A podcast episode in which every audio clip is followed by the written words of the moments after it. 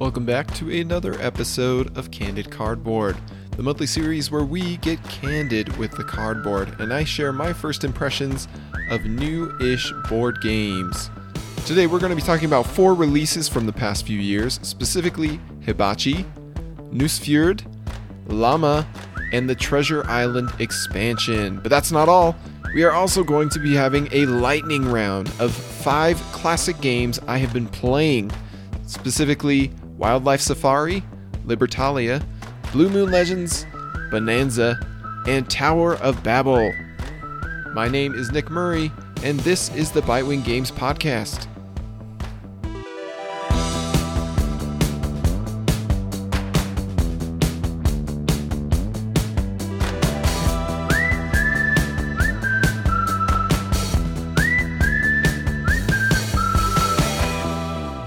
So let's start things off by talking about the Treasure Island expansion, known as Captain Silver Revenge Island, which I have one play of so far. I finally got to try the new expansion to one of my favorite, refreshingly unique designs, Treasure Island, and it didn't disappoint.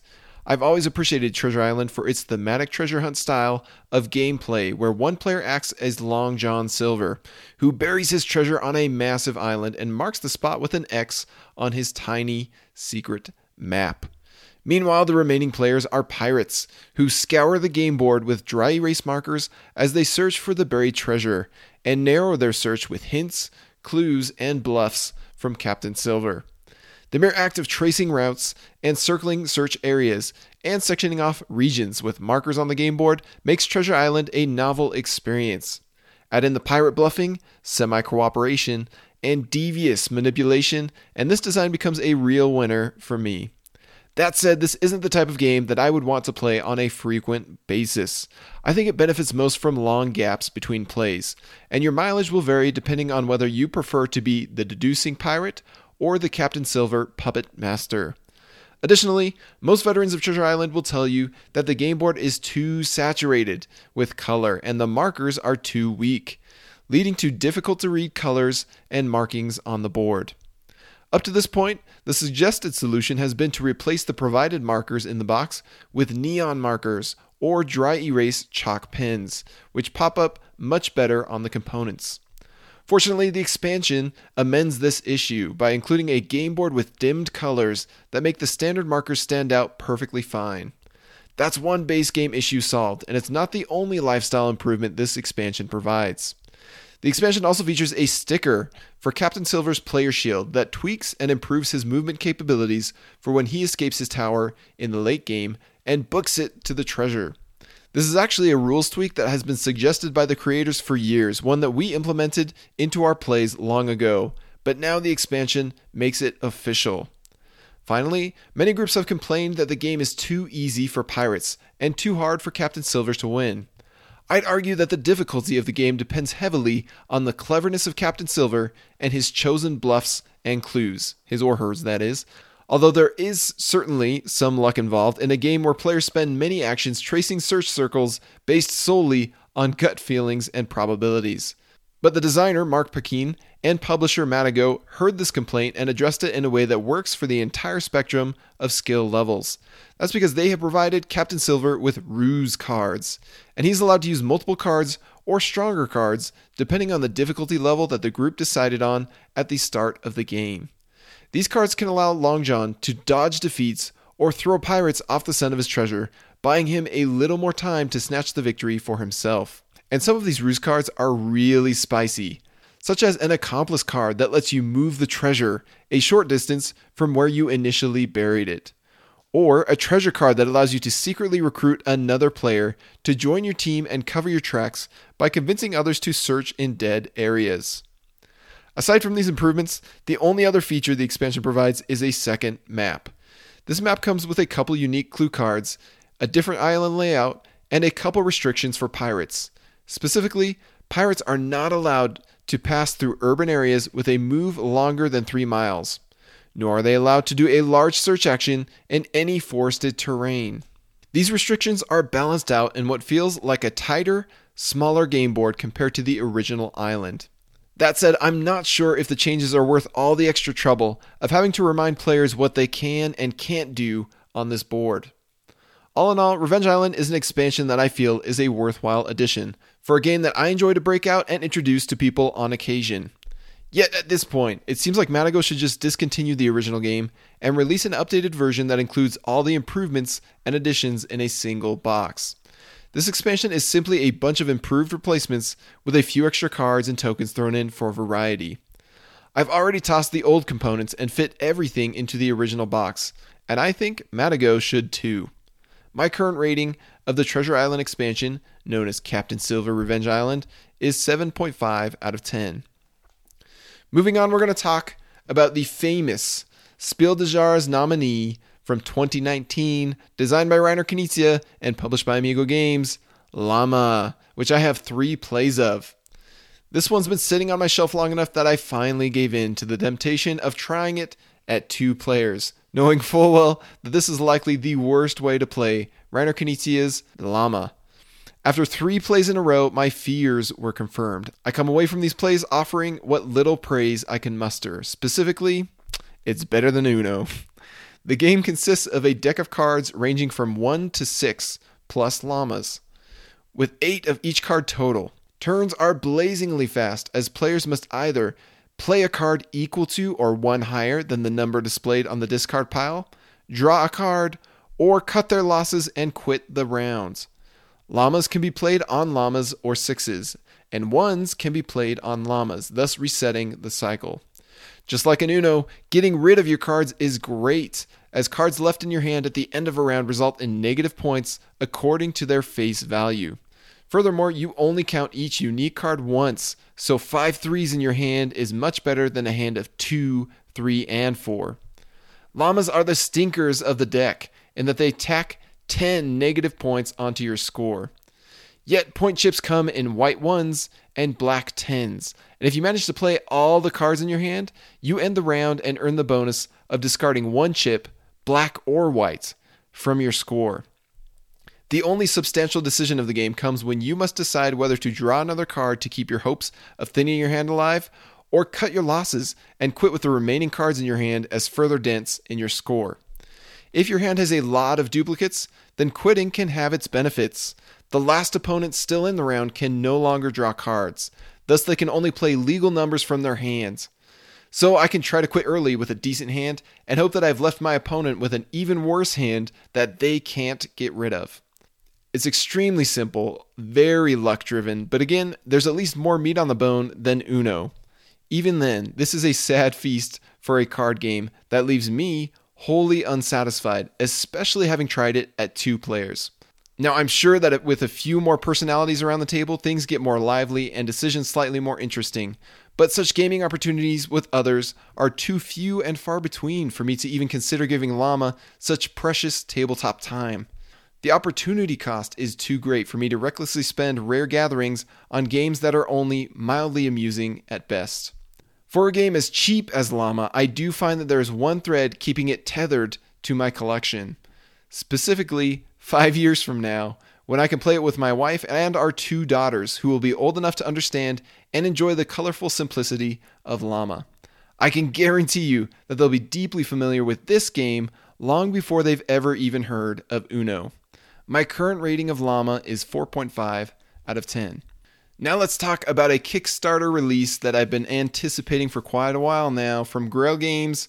It is Hibachi, which I have 1 play of so far. Hibachi is a new release from Grail Games that is a re-implementation of 2010's Safranito by Marco Tubner. Overall, Hibachi is nearly identical to Safranito, with only a few minor exceptions. It seems that Grow Games has opted to streamline the rules and speed up the gameplay by selecting a standardized setup and flow that keep the game at a more brisk pace of earning ingredients and fulfilling recipes. I haven't played the original Safranito, but based on my experience with Hibachi and understanding of the differences, I think this new version has the superior rule set and production. This game caught my eye on Kickstarter late last year with its unique blend of skillful poker chip tossing and tactical sealed bidding. The objective is to toss poker chips onto a large board, buy or sell the ingredients that your chips land on, and be the first to fulfill 3 orders using the ingredients you purchase. It's a race that demands both dexterous prowess and smart budgeting. The game board is a large square with raised edges to help contain the sliding chips. This board is made up of 9 large circular ingredient spaces and 4 small bonus action spaces. Players each receive a set of 6 large, hefty poker chips with a small hole cut out of the center. They take turns throwing one chip at a time face down onto the board, hoping to get the whole of their chip to stop over a desired space. I suppose there are different options for how to throw your chip, but most of us opted for a miniature frisbee toss technique. It takes a bit of practice to get the wrist flick and finger release just right, but we quickly found ourselves landing our chips in the intended spaces roughly 60 or 70% of the time. The epic failures are absolutely part of the fun, and seeing a chip end up way too short or far always prompted a lively reaction from the table. There's certainly the opportunity for opponent screwage, as your sliding poker chip can careen into another well-placed chip and send it far off from where it began. Yet one particular nice improvement to Hibachi that Safranito lacked is the opportunity to collect a new chili card for each of your poker chips that end up in a dead space. These chili cards can be spent in sets of 2 to substitute for a single ingredient when fulfilling an order. So even your invalid poker chips don't feel like a total waste.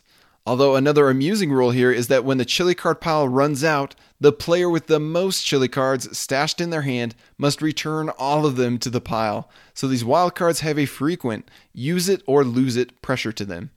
But I'd say that the truly spicy mechanism here lies in the sealed bidding. Poker chips range from 1 to 6.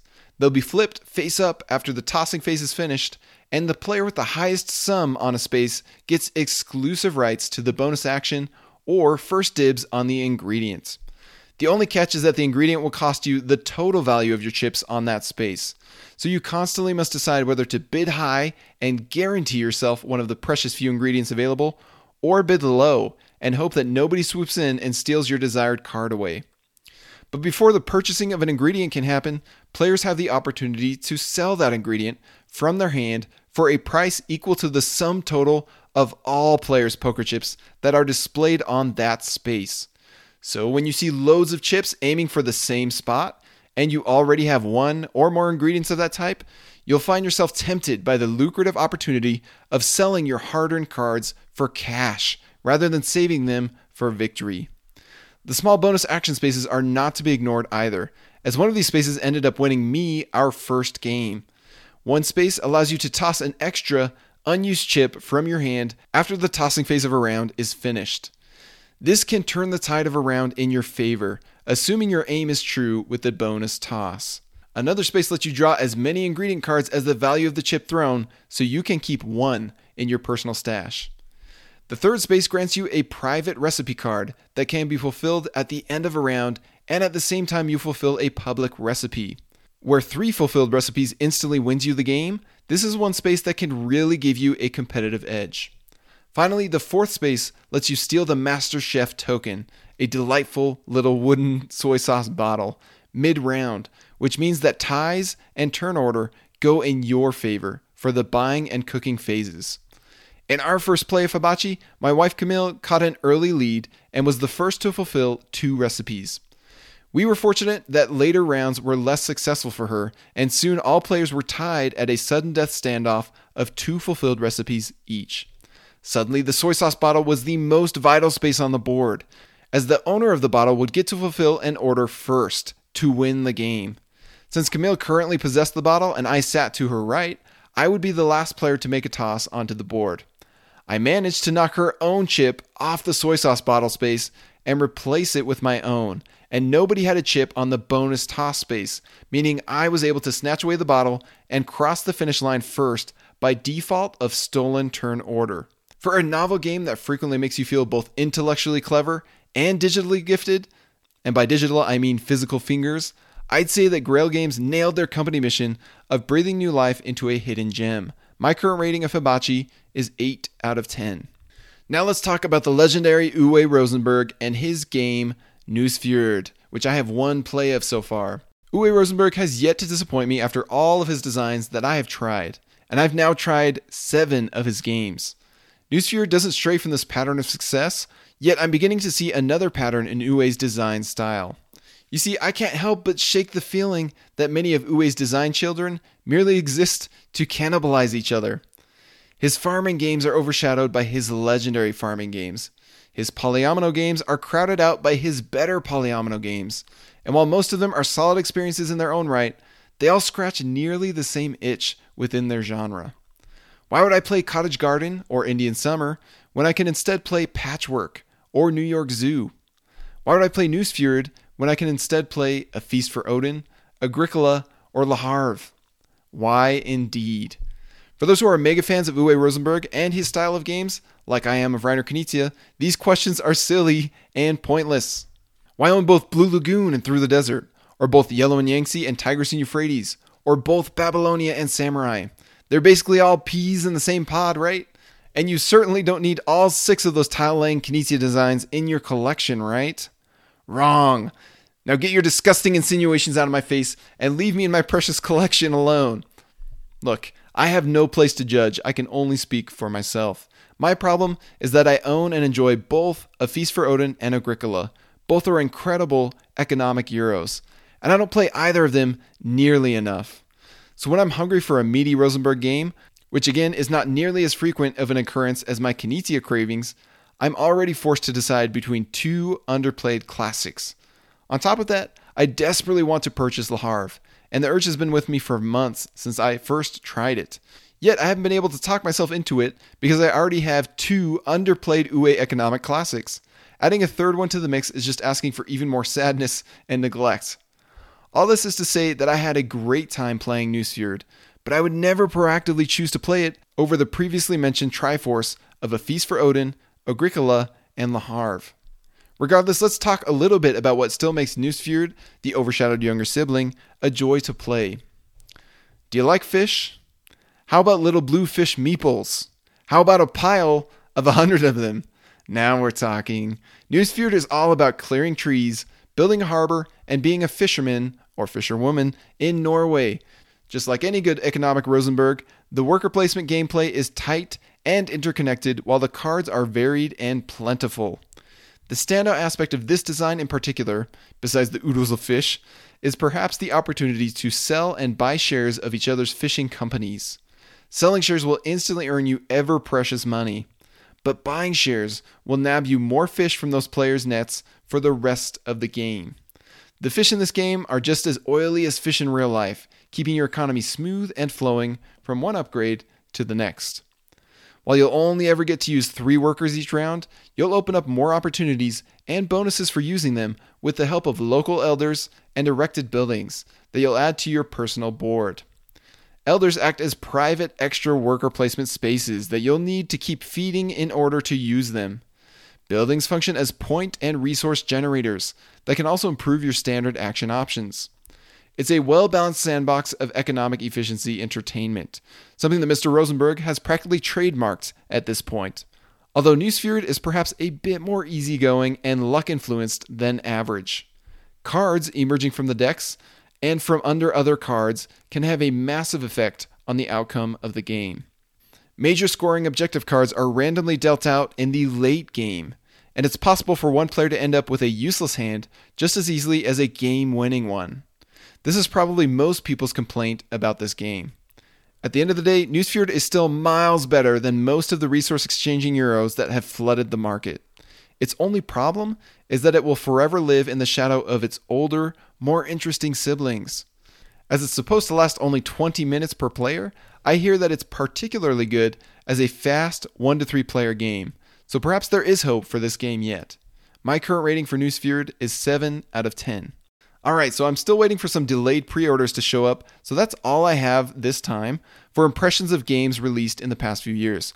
But I've been playing loads of classics lately, so let's do a lightning round featuring these games. First up is Wildlife Safari, which I have 1 play of, but technically it was 4 games where we added our scores together. Anyway, this is not my favorite Knizia filler, but it's definitely one of his better, dead simple card games. I would play this over Lama, Well Riders the card game, Modern Art card game, and some more. All you do is simply play an animal card, numbered 0 through 5, and take any animal token. The game ends once all animal cards of one type have been placed, and the last card played of each animal determines the scoring value of their matching tokens. While I didn't feel I had as much control over the game state as I tend to prefer in these types of games, it's still a thrill to invest in certain animals, influence their values, and save a juicy card for a final boom or bust. My current rating of Wildlife Safari is 7 out of 10. Next classic game I played recently, Libertalia, which I have one play of. I'm a big fan of Paolo Mori's work. We even had another great session of Ethnos this past week. But Libertalia feels its age in board game years. The gameplay of simultaneously selecting a card to bid for token drafting order was merely okay for me. I get the appeal of starting with the same hands and having unused cards carry over from one campaign to the next, but I still don't think the design merits the length it took to play. I would have much preferred to play a faster 2-campaign game or 3 speedier campaigns. It seems as though the game possesses a variety of reasons to keep you coming back for more, but then it blows most of its surprises in one play, and overstays its welcome by a lot. I realize this one is still ranked in the top 500 on BoardGameGeek, but I think Ethnos and Dogs of War wipe the floor with Libertalia. My current rating of Libertalia, 5.5 out of 10. Now let's talk about Blue Moon Legends, which I have 2 plays of. I've been wanting to talk about Reiner Knizia's famous Blue Moon Legends, but this is one meaty game that I feel like I've only scratched the surface of. We've merely dipped our toes in the shallow end of the pool so far, sticking to the 2 recommended starting decks. Where I haven't even jumped into the advanced rules or decks yet, I doubt I could offer much valuable input here. But regarding our first couple plays, I found Blue Moon Legends to be a tight, engaging game of chicken, featuring a very Knizian flow of battles in the form of auctions. I'm not a fan of the artwork, and it is all the more disheartening to hear that a publisher nearly produced a new version of this game, one that would presumably have more imaginative illustrations. But I'll take what I can get at this point. I found a used copy online. For those who enjoy diving deep into dueling games such as Summoner Wars, Magic the Gathering, or other collectible card games, this might be a great option for you. On the other hand, Blue Moon is probably much more streamlined and subtle than what many CCG fans have come to expect from the genre, so I could see them coming away disappointed instead of delighted. I think this game is likely best for people who become intimately familiar with the decks, where they can fully mine its tactical richness. My current rating of Blue Moon Legends is 8 out of 10, and I certainly want to keep playing it more. Next, let's talk about Bonanza, which I have 2 plays of, although they are years apart. The second play was very recent. Bonanza is a solid, accessible negotiation game, and you could certainly do much worse for a gateway card game. But I find that Chinatown and Quo Vadis scratch the same itch in roughly the same time much better. Both games offer more lively and interesting negotiations, more strategic flexibility, more tension, more drama, and they are equally accessible gateway games. I suppose the main thing that Bonanza has to its advantage is its wider player count and much kinder gameplay, at least in groups where that matters. I actually think the art is better than people give it credit for, particularly the bean illustrations. But perhaps the core color palette of neon yellow could be more palatable. I also appreciate the novelty and pressure of the unadjustable hand sequencing. This is perhaps the most clever and interesting aspect of Bonanza. On the flip side, my least favorite part is how hosed you can feel when the game ends before you've had an equal number of turns. The only thing that counteracts this significant advantage is that ties go in your favor, but that's little consolation when you had a couple cards in your hand ready to score you more points on your turn. As there are both faster card games and meatier negotiation games in my collection, I just don't see this one getting played very often. At the same time, I'm reluctant to get rid of it because I agree that it's something special and worth breaking out every once in a while. My current rating for Bonanza is 6 out of 10. Finally, let's talk about Tower of Babel, which I have 1 play of. I hate nearly everything about the look and production of this game, and the theme honestly doesn't do much for me either. But Knizia is onto something here with the design. We ignored the unsanctioned special/action cards, as others have suggested, and stuck with the pure Euro goodness of contributing building cards to wonder construction and competing for the most contributions. I like how quickly the game plays and how it keeps players active throughout. I dig the offering mechanism, with the interesting wrinkles of adding a trade card to your offer or gaining points for rejected offers. On your turn, you'll simply propose a wonder to progress the construction on, and select one of the discs at that wonder to be both the building requirement and the scoring bonus of your turn. Your opponents can simultaneously offer matching cards from their hand, and you have the freedom to accept any of their offers, and or you can also add cards from your own hand. The catch is that you must accept every card in an opponent's accepted offer. Meanwhile, rejected opponents score points for every card they offered. Indeed, rejection has never felt so good as it does here in Reiner Knizia's Tower of Babel. If your opponent adds a trade card to their offer and you accept it, then they'll get to keep the endgame scoring disc instead of you from a successful construction. But you'll get to place your color of pieces instead of theirs for even more control of that particular wonder. It's quite the interesting trade-off. That's probably why it's called the trade card. I think currently part of me wishes there was more to earning the disc tokens than simply hiding them for set points at the end of the game. But perhaps with more plays, the layers will peel back and I'll be fully satisfied with this aspect. It certainly wouldn't be the first time that's happened with a Knizia game. For those who enjoy uncovering hidden Knizia gems of his catalog of over 700, I'd say this one is worthy of your radar. But I'd love to see this game get a full makeover, where Dr. Knizia expands on the concept and the publisher makes it look like anything else besides this. And I say this knowing full well that Tower of Babel was actually re-implemented into Planet Rush in 2016. But from the sound of it, at least from the comments on BoardGameGeek, most people seem to prefer Tower of Babel. My current rating of this game is 7 out of 10. Well, that's all I have for you today. I hope you enjoyed my first impressions of 4 newish games, as well as the lightning round of 5 classics. And I hope you're excited for our next episode in 2 weeks, because it is going to be a big one. It's going to be our holiday board game gift guide for 2021. Don't miss out. We'll have plenty of great recommendations for buying holiday games, whether it's for yourself or for someone that you care about. Until then, my name is Nick Murray, and you've been listening to the Bitewing Games Podcast.